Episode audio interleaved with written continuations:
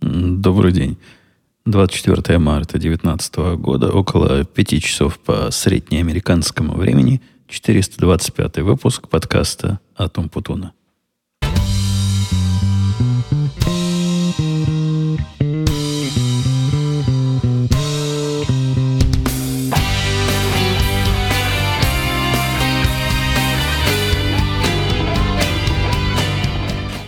Приветствие пришлось переговаривать.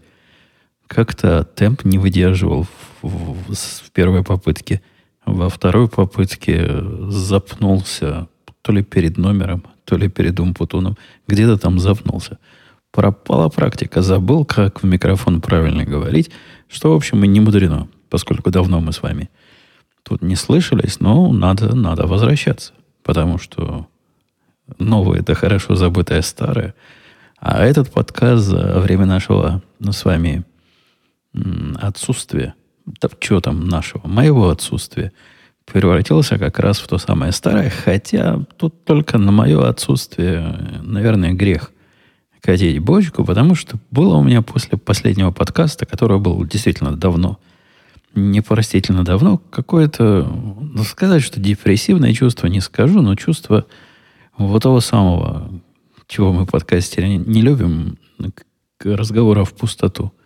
Подкаст вышел, лежал, лежал. Ну, вообще никакой реакции. Ни комментария, ни словечка, ни полсловия, ничего.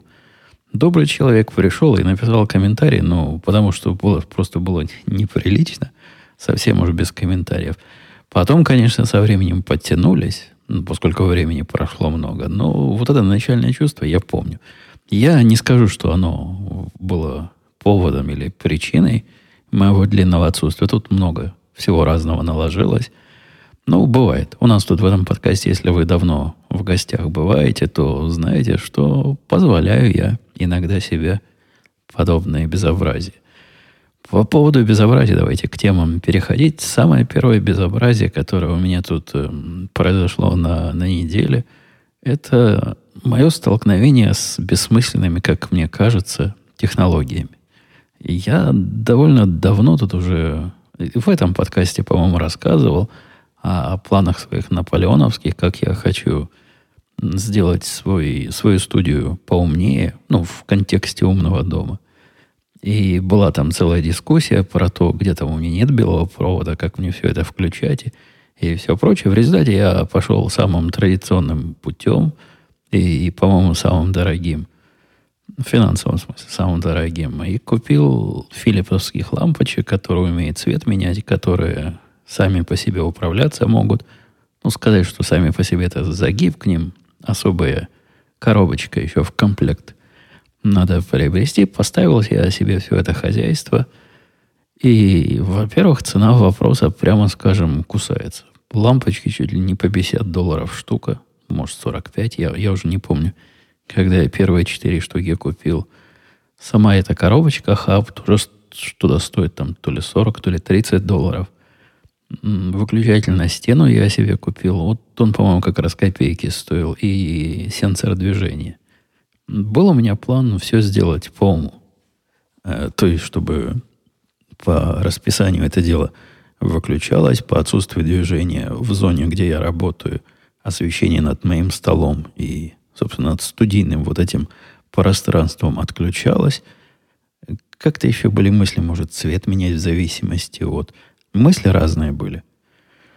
После определенных экспериментов, довольно длительных экспериментов с этим совсем, я все больше и больше убедился в своем начальном опасении. Ерунда все это полная. Вот с практической точки зрения, даже если вы гик, который любит технологии – это, это все трудно оправдать. Вот эта часть умного дома не совсем понятно, зачем оно надо.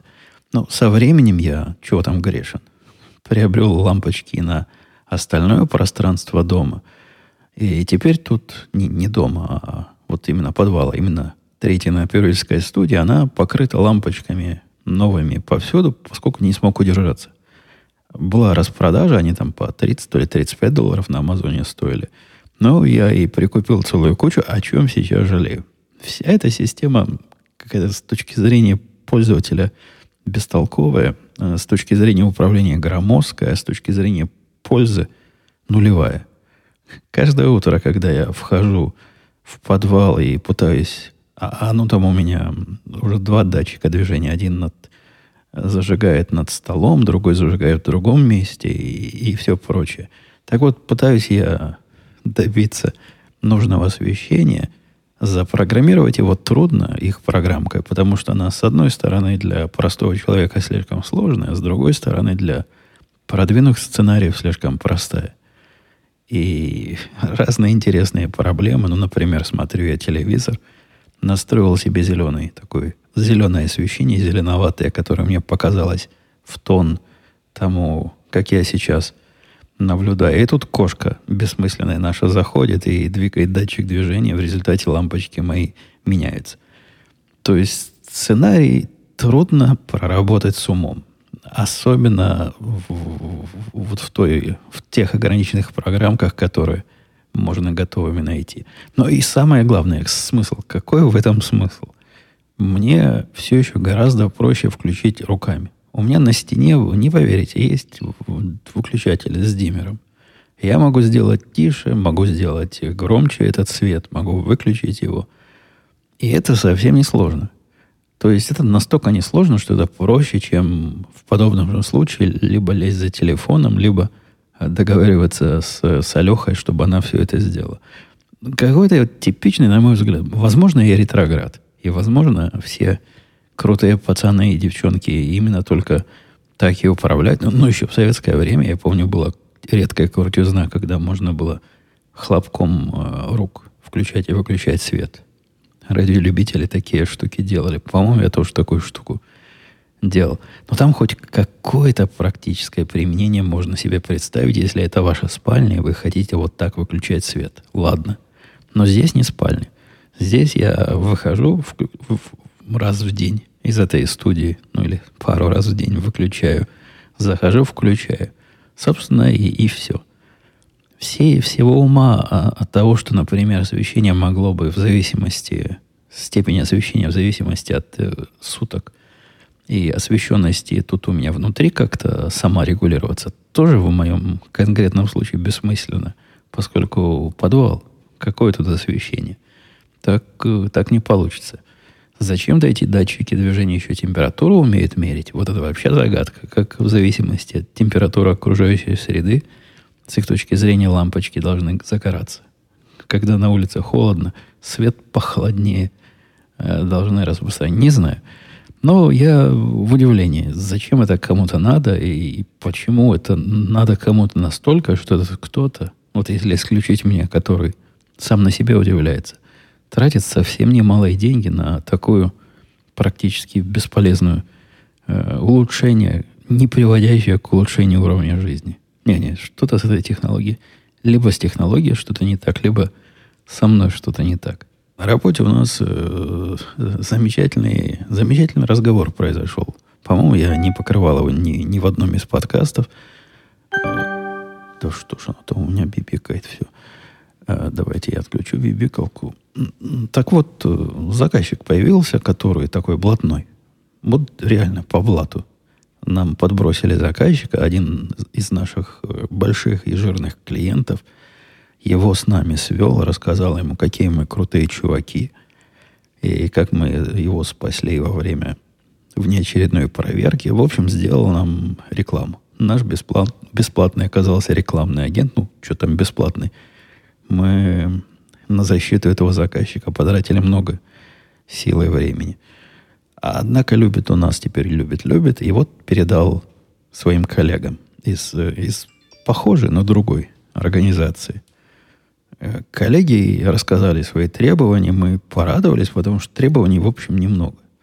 Объем у них, э, не скажу, что совсем уж маленький, но такие, ниже средних. Степень охвата, вот как раз все, что мы умеем делать, им практически все, по-моему, кроме одной. А одного из анализов надо. Надо, и лишнего ничего не надо. Чуть ли не идеальный заказчик. Вот просто добавляю его в систему и начинаю собирать деньги. А, собственно, я, я такие и сделал. А, работы на это, для моей работы, моего времени на это ушло немного. В общем, процесс типовой. практически ничего такого уж э, специально для него делать не пришлось. И я пытался тут придумать, как кастомное сказать. Но вот такого специального для заказчика ничего сделать не пришлось. И, все готово. Запустили, работает, показали ему, он такой радый, радый, довольный, довольный. Э, выдали ему контракт наш типичный. Он на контракт посмотрел, сказал, опа, вы, вы чего, с ума посходили? Говорит он нам. Я был на этом совещании. То есть мы думали, вот сдаем систему, заказчик скажет, молодцы, молодцы, поехали. А он говорит, нет, какой контракт, говорит, это разве не бесплатно? Тут мы обалдели с нашей стороны линии. Собственно, почему бы это должно было быть бесплатно? Мы были уверены, что он в курсе наших цен, потому что ну, вот тот, который нас рекомендовал, сказал ему примерно, сколько это будет стоить. Он у нас спрашивал, сколько мы из таких мелких берем. Мы ему сказали. Он типа наш такой непрямой агент был. А оказывается, каким-то образом заказчик решил, что коммунизм в Америке наступил, и все это будет бесплатно. Мы даже попытались понять, собственно, логику. Ну, не может человек просто так вот э, с Бадуна сказать, что хочу все, что вы продаете за деньги, бесплатно, потому что я красавец. Ну, должны быть какие-то объяснения. А объяснение у него есть. Он говорит, ну как, как, как вы хотите, чтобы я... Почему вы хотите, чтобы я за него платил? Вы ведь программу написали один раз, вот моему коллеге уже продали, поставили. А почему я должен второй раз платить за программу, за которую вы уже получили деньги? Мы пытались объяснить ему, ну, чувак, причем здесь программа? Программа – это 10% э, всей цены, а 90% всей цены – это услуга. Программа должна где-то работать, кто-то ее должен обслуживать, какие-то люди. На что он нас перебил, сказал, да что вы мне басни рассказываете, какие, какое обслуживание, какая работа. Все это компьютеры делают. Программисты программ напишут, на компьютере запустят, и вот она будет там работать. Я не выдумываю, на самом деле такой разговор произошел. При этом, заметьте, мы, поскольку он блатной, но он пришел так по, по рекомендации, мы ему с самого начала дали ту цену, которую мы даем после длинных и долгих торгов. Вот самую минимальную цену. Хотя он заказчик по размеру не самый маленький, а такой скорее не дотягивает немножко до среднего, но ближе к среднему, чем к малому. И вот он получил лучшую, единственную возможную цену для него. То есть лучшую цену. У нас никого нет меньше этой цены. Говорит, не-не, я это платить не буду. Я вообще платить не собирался. Но вот столько я точно платить не буду.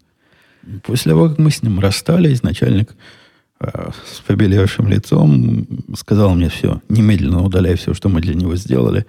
Нафиг нам такой заказчик. Не нужен нам такой заказчик. Пусть идет кому угодно. Конкурентам. Пусть, пусть им голову морочит и просит систему за бесплатно. Я с ним больше никогда разговаривать не хочу. Поскольку мы с вами тут давно сидим и знаем, что человек наш начальник, хоть и не очень горячий, но иногда заказчики, конечно, его разодоривают. Подобное указание стоит э, не то что фильтровать, а задерживать. Вот если попросил он что-то такое революционное сломать, я представляю, что через пару дней он может попросить это все восстановить.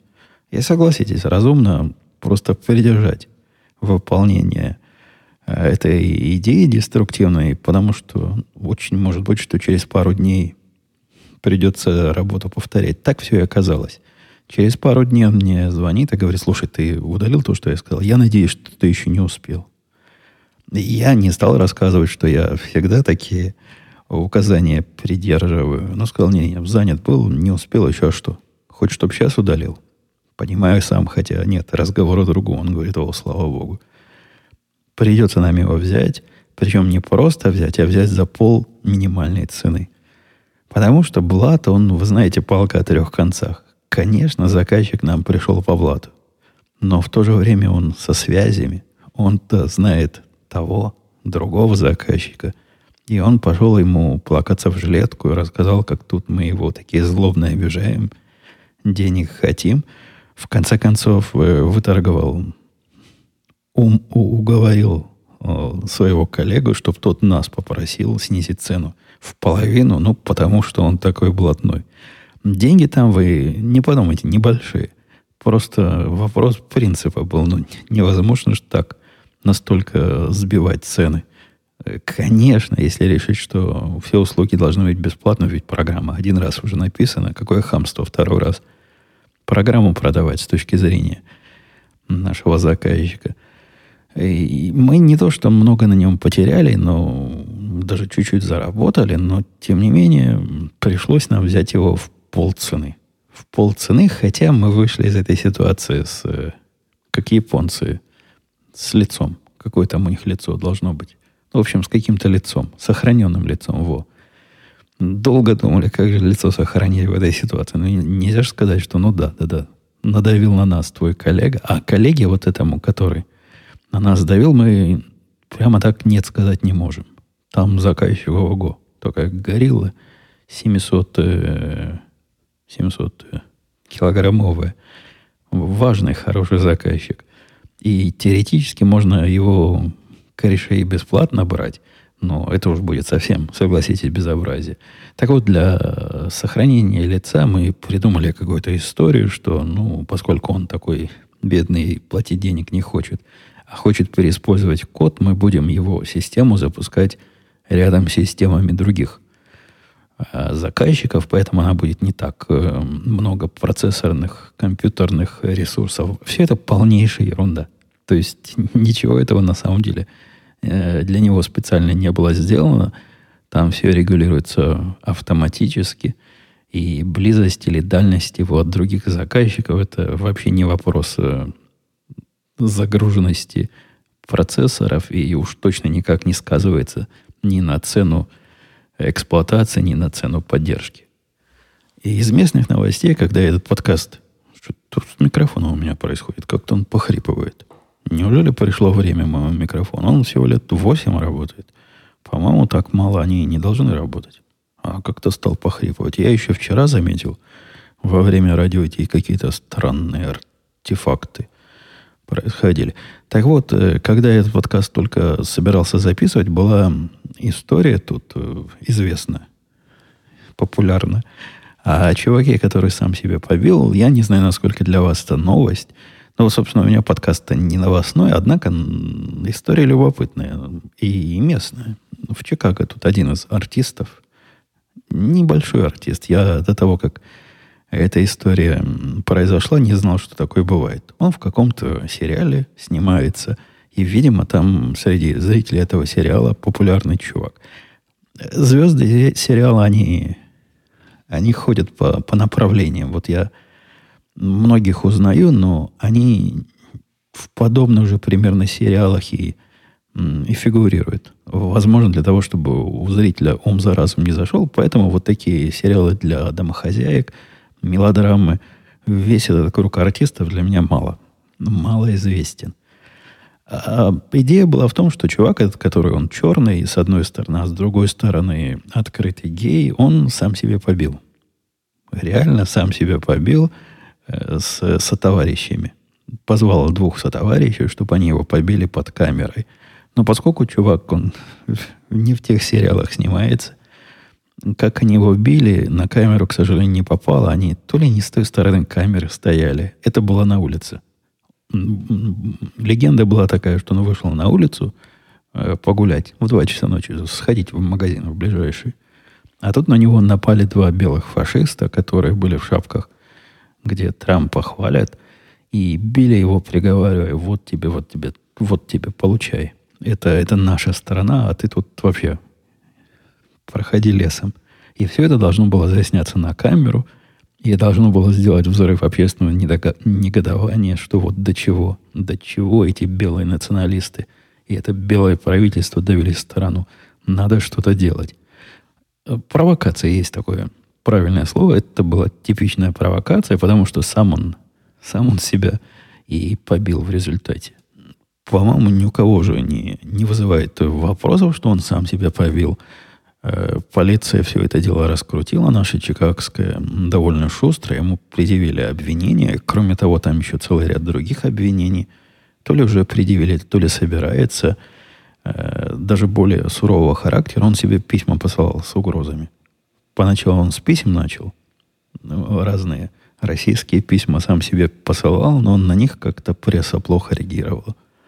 И вот он решил повысить градус э, драматичности. Но артист, на самом деле артист. Я смотрел его интервью телеканалу, э, ну, какой-то левацкий, конечно, телеканал, который тут практически все сразу накинулись они на эту историю и его так собеседовали вдумчиво, сочувственно. Как же так? Ну, вот как так? Как же получилось? Как же тяжело тебе жить, наверное. В этой стране белых расистов приговаривали они. А он артист. И слезу пускал, когда надо, и грустный был, когда надо. Видно, что человек профессионально подготовлен. Скорее всего, вся эта история для него закончится не очень хорошо. Может вполне получить э, реальные срока. И по этому делу, по федеральному делу посмотрим. Я не очень за этой историей слежу, но процесс пошел, и добром он для него не закончится. И по делам. Ничего. Нашу полицию чикагскую, которая и так дел много, отвлекать на всякие глупости и заставлять обслуживать различных симулянтов самоизбиения.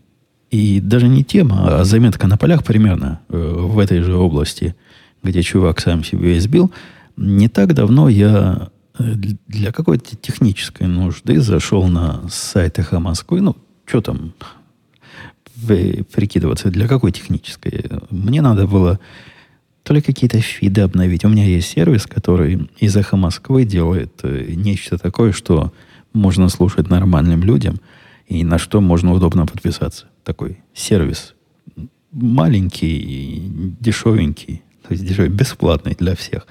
И для меня тоже небольшие от него головные боли. Поэтому я его как сто лет назад написал, так он сто лет уже и работает. И вот зайдя на, на этот сайт, в глаза кинулась статья. Статья просто удивительная. А на русском языке статья. Некая девица рассказывала, про, про Америку. Вот свое, то ли свое видение Америки, то ли это э, такая типичная э, русское развлечение, когда они сюда приезжают, некоторые корреспонденты или гости, а потом делятся впечатлениями.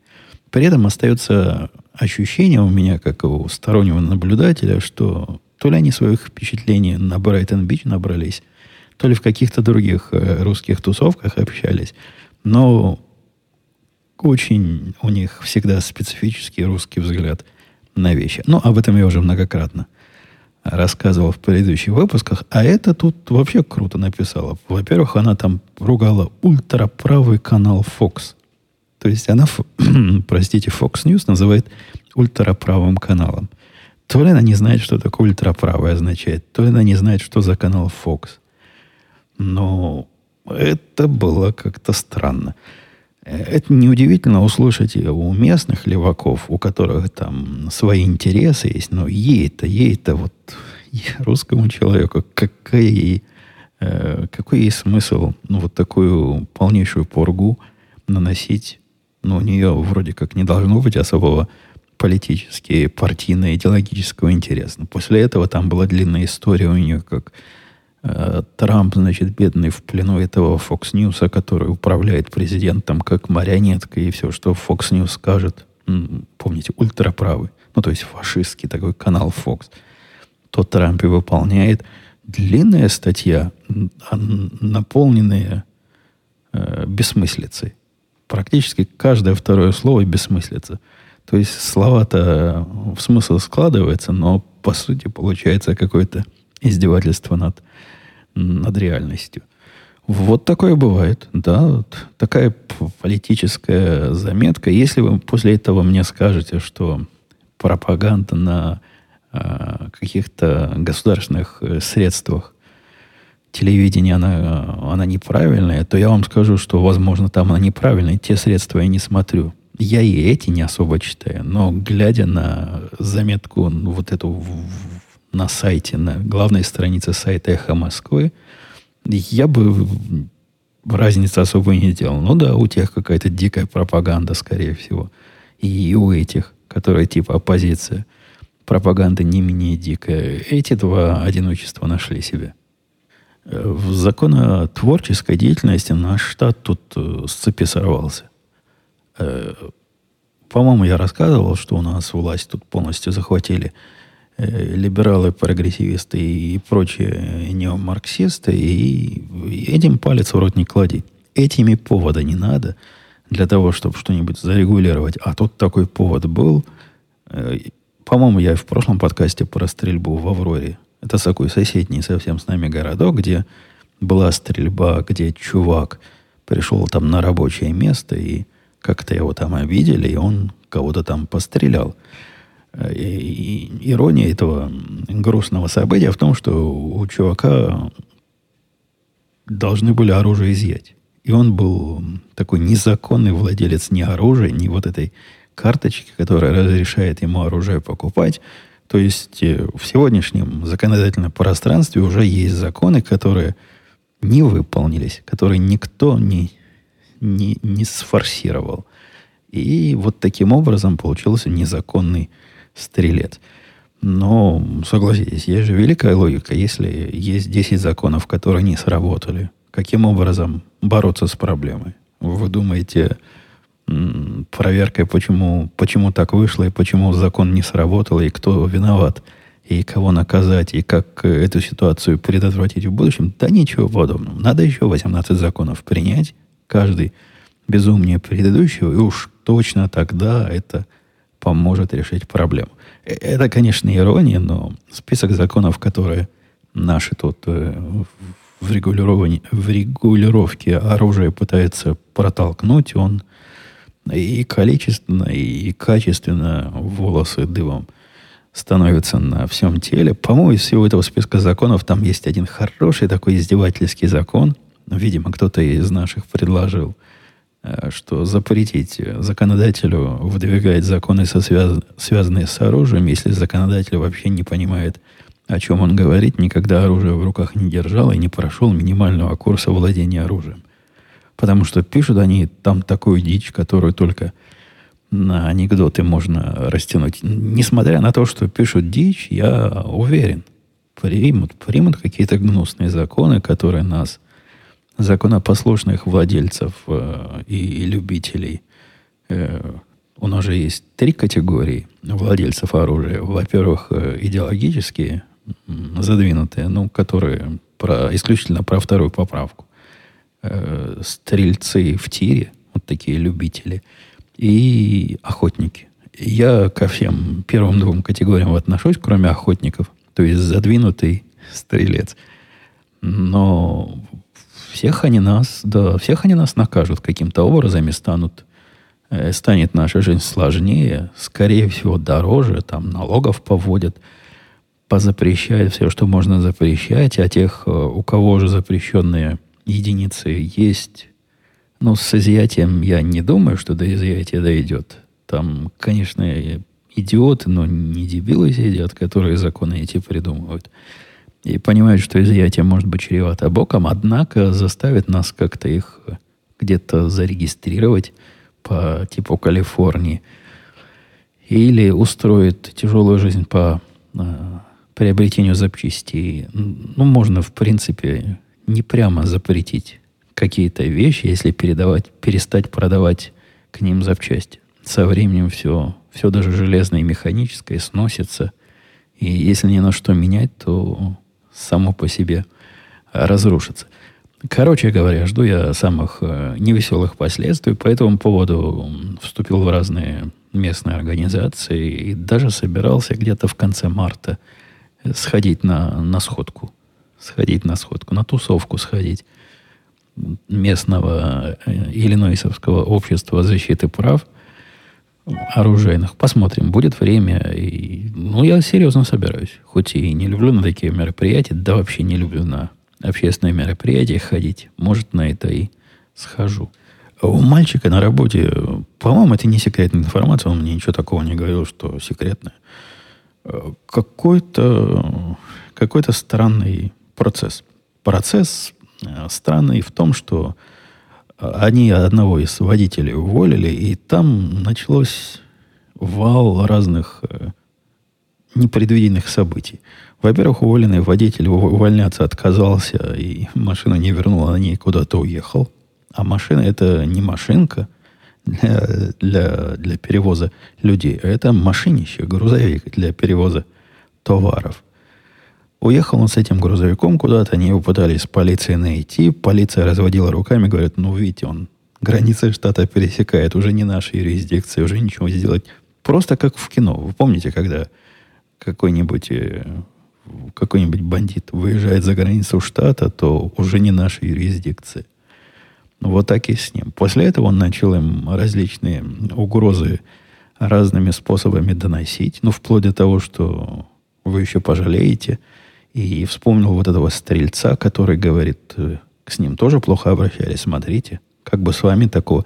Угрозы не то, чтобы совсем уж прямые, что я приду и всех застрелю, однако подразумевает. Подразумевает разное. Какие-то кибер-угрозы, что я вас, значит, хакну и, всячески ваши компьютерные системы разрушу. Ну, сильно, сильно чувак обиделся, что его уволили. В результате пришлось брать э, вот этот специальный запретительный ордер, про который вы, наверное, знаете из сериалов, где избитая жена, избитая жена обычно его берет. Мальчик поделился этим опытом, он как раз ходил, этот, этот запретительный приказ брал, запретительный ордер – удивительная вообще обстановочка там. То есть э, комната, где сидит 30 человек, большинство из них женщин. Потому что из всех там, которые брали ордер, он был один, который ну, не по домашнему насилию. А все остальное это как раз избиваемые жены и прочие несчастные женщины. И все они говорят, э, подходят один за одним, одна за одной к судье и рассказывают вслух при всех вот в этой открытой комнате, что случилось, кто их бьет, как их бьет и почему надо защищаться, никакой концепции приватности там и близко нет. То есть сидят вся комната и слушают эти 30 историй друг за другом. Мальчик мой, и я, собственно, с ним согласен, такому как-то удивлен. То есть, если глядеть на все эти судебные процессы снаружи, то кажется, это такое приватное, такое приватное, фото, фотоаппарат туда не, при, не пронести, телефон туда не пронести – разговор там не записать, э, фоточку там не сделать. Однако при этом все окружающие, без всяких технических средств, а именно своими ушами, все это могут расслышать. Какой-то, какая-то странность в этом, несомненно, есть. Возможно, это технологический такой разрыв. То есть в какие-то годы то, что не записано на магнитофон, считалось приватным. Сейчас – то, что не в интернете считается приватным, хотя с моим понятием приватности 30 э, открытых ушей в зале, где я рассказываю какую-то, возможно, интимную историю судья, не внушает. Не внушает почтение к подобной системе. Э, кроме того, полиция, там, они и полицию вызывали к себе, порекомендовала им, если есть чем вооружиться, вооружиться на всякий случай. А в таких компаниях, вот где водители грузовиков и, и люди, работающие с грузовиками, там много, и, много знатоков и любителей оружия. Мальчик мой говорит, что их офис теперь превращен в неприступную крепость. И пристрелят гада на каждом этаже по нескольку раз. Так что к вторжению готовы, хотя вся эта ситуация пристраннейшая. Пристраннейшая ситуация, ну да, бывает, что кого-то увольняет. Ну, вроде как его и без э, без особого скандала уволили, по-хорошему разошлись. Но нет, какой-то ненормальный мужик. Я читал его угрозы э, компьютерного характера. Ну, совсем какой-то безумный. Одних этих угроз достаточно, чтобы, э, по-моему, срок получить. Но там процесс пошел. Процесс пошел, они пытаются э, этим всем делом управлять. Хотя тут тоже меня удивило, насколько много гражданам э, делегируется полномочий полиции. Для того, чтобы ему запретительный ордер выдать, поскольку он не в том штате, судья говорит, я сделать ничего не могу. Вот вам запретительный ордер, а вы как-то ему передайте. Как-то возьмите, передайте. Как-то органи... мальчику моему говорит, как-то организуйте это дело и как-то передайте. Я не уверен, что это означает. Должен ли мой мальчик сам послать в полицию или нанять каких-то людей, которые ему выдадут этот э, запретительный ордер. Трудно сказать. будут подробности донесу, но пока впечатление вот этого соприкосновения с правоохранительной системой не вызывает какого-то особого оптимизма. И последнее из... Не последнее из того, что у меня здесь есть, но последнее, что по времени уложимся. В прошлый раз я вам рассказывал, как своим новым приобретениям я в тире себя чувствую кумом королю и стреляю направо и налево, а попадаю только в яблочко настолько все теперь с голову э, на ноги, с ног на голову перевернулось, что я вам и передать не могу. С тех пор, как мы с вами не виделись, я несколько раз ходил в тир с разными пистолетами, и из всех из них стрелял плохо. Причем это было настолько... Ну, сказать, что плохо там в мишень не попадаю, ну, нет. Попадаю примерно куда целюсь, но группы, то есть расстояние между отверстиями на мишени удивительно большое для меня. Никогда я так плохо... Я не помню, когда я так плохо стрелял. И настолько это ухудшение произошло резко, что я, чего там скрывать, заподозрил какие-то физиологические проблемы со мной. Первая была теория, что что-то с глазами у меня такое стало, что вижу я не туда и вижу не то, и как-то не могу на мушке сконцентрироваться. Однако эта теория полностью разбилась, когда примерно такие же недостойные результаты я показал и в безмушечном пистолете. Ну, вот тот, который с коллиматорным прицелом, с красной точкой. Все то же самое. Тогда возникла еще более э, неприятная мысль. Может, у меня какая-то дрожь в мышцах появилась, какой-то тремор, тремор. В общем, рука бойца больше не держит оружие надежно. Была такая теория, однако, подумав еще немножко, я понял, после чего произошло все это. Произошло это после нескольких моих раз стрельбы с новым мягким и прелестным в использовании пистолетом. Он меня сломал. Он меня конкретно поломал. Теперь вся моя механика, техника нажатия и вот эта вся моторика, она как-то настроилась под этот э, супер мягкий и очень э, интеллигентный пистолет, которым я три раза подряд пострелял. И стрельба из другого оружия теперь, э, видимо, моими мышцами м, обрабатывает так, как будто бы это не то оружие это. Ну, вы понимаете, о чем я говорю. Нажимает на курок не так, держит его не так, дрожит не так, все делает не так. Сломал меня новый пистолет. В результате я начал с этим борьбу, и борьба похоже, дает результаты. Для домашних тренировок я спрятал его в дальний ящик, хоть и хочется до новенького и мягенького дотянуться, но нет. Беру старенький и пожестче, простите, и с ним тренируюсь, тренируюсь. Результат, по-моему, налицо.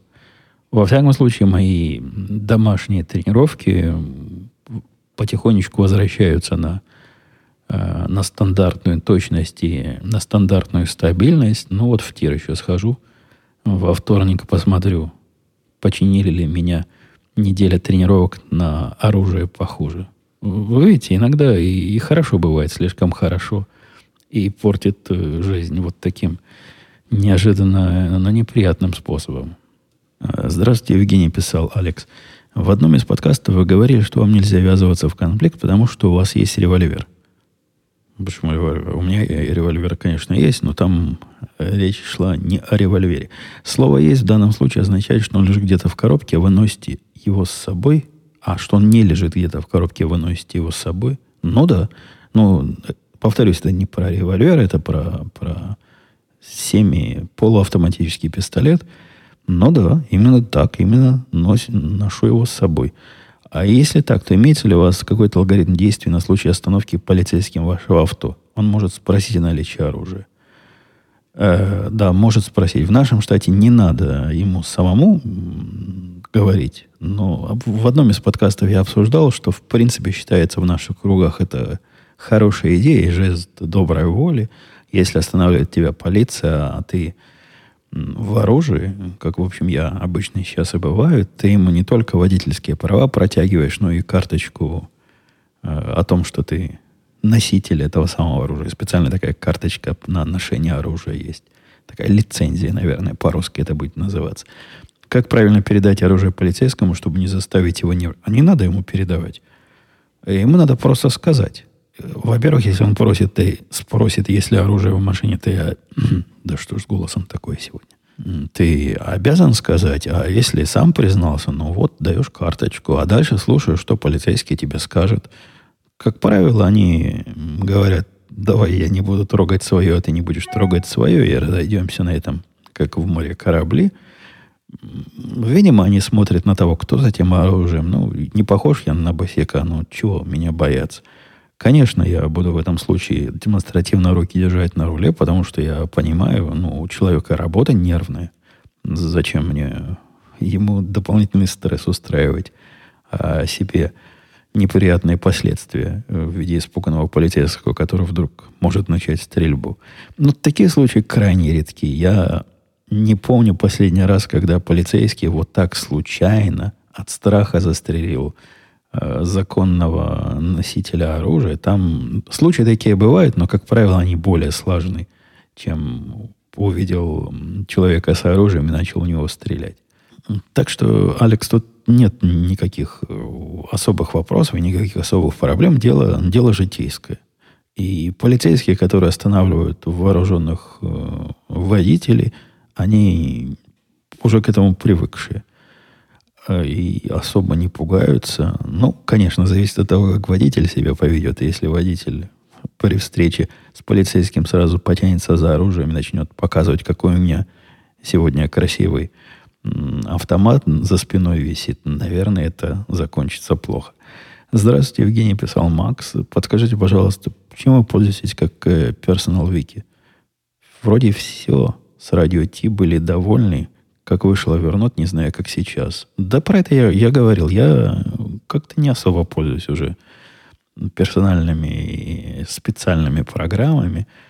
А у меня все это упростилось. Ну, с одной стороны, я все еще пользуюсь э, для, для задачек. Вчера даже забывал. Забыл название. Настолько часто пользуюсь Task Paper.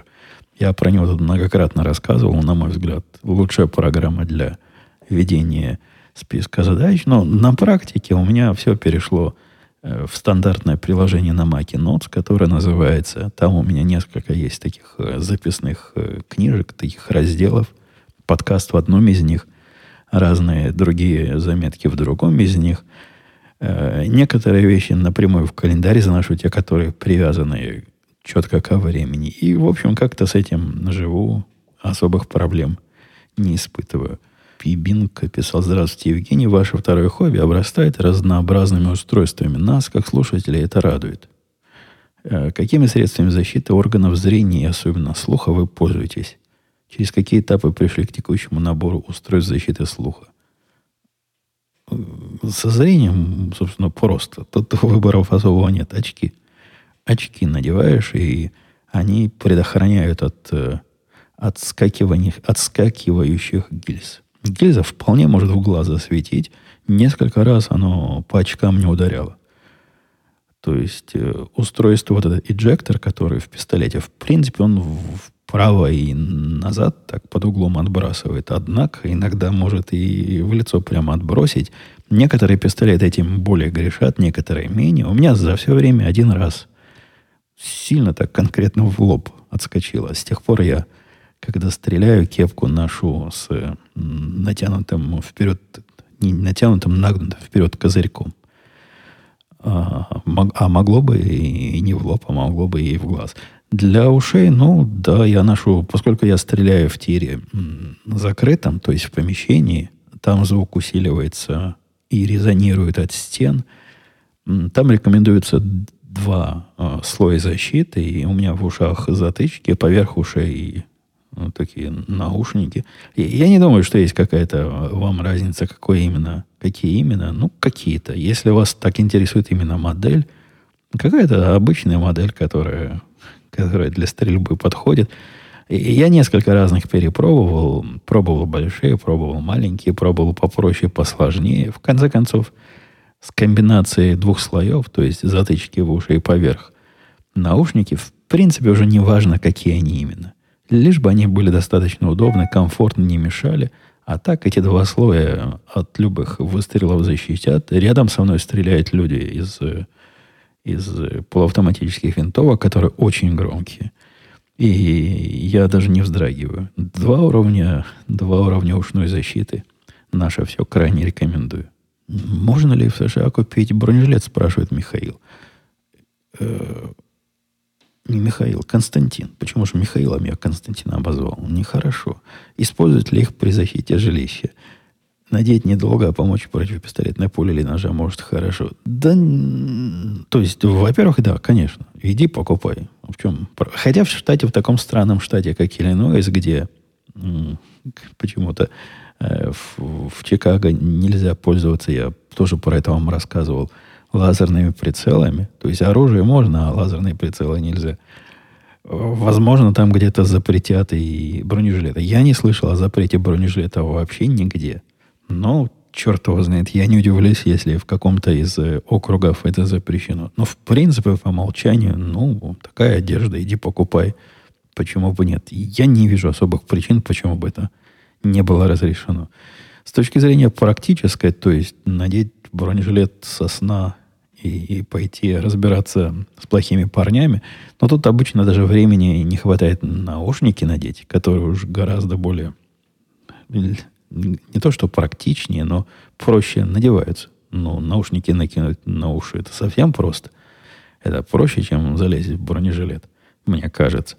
Но и это тоже из, из разряда было бы хорошо бы, если бы.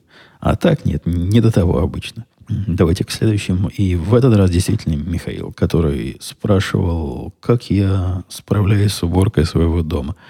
Извиняется за повтор. Действительно, повторы. Но я не раз рассказывал, что уборка для уборки жилища есть замечательное э, назвать это устройством язык не, поворот, не поворотится, потому что как же человека можно устройством называть. Но функцию уборки жилища жена выполняет прекрасно. Это взяла на себя. И какой у нее график там уборки, я точно не знаю, но время от времени. Там у нее все по науке, все по, по календарю, какой-то особый календарь.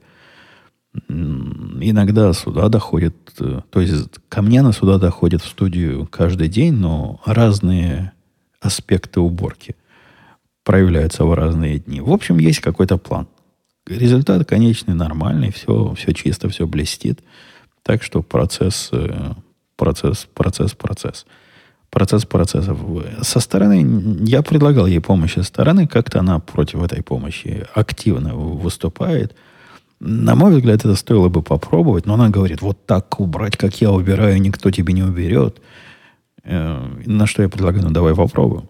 Она говорит, нет, нет, нет, это будет дорого стоить. Я говорю, да сколько дорого? Ну, там, сколько надо это убирать? Ну, на два часа давай кого-то, на четыре часа будем приглашать кого-то. Чтобы она не стоила, может, она того стоит, но отказывается. Отказывается, а поскольку я в этом э, процессе всего лишь совещательный голос, ничего с этим поделать не могу. Э, Виталий спрашивал, нет ли желания, добрый день, писал он, не возникло ли желания написать учебник по тому направлению, в котором работаешь. Э, правление, направление, я так понимаю, не техническое, а бизнес-направление. Но нет, на, на эту тему я писать особо не могу, а на тему техническую, ну, и без меня много технических книжек написано, с одной стороны. А с другой стороны, я не совсем писатель, я ведь э, говоритель.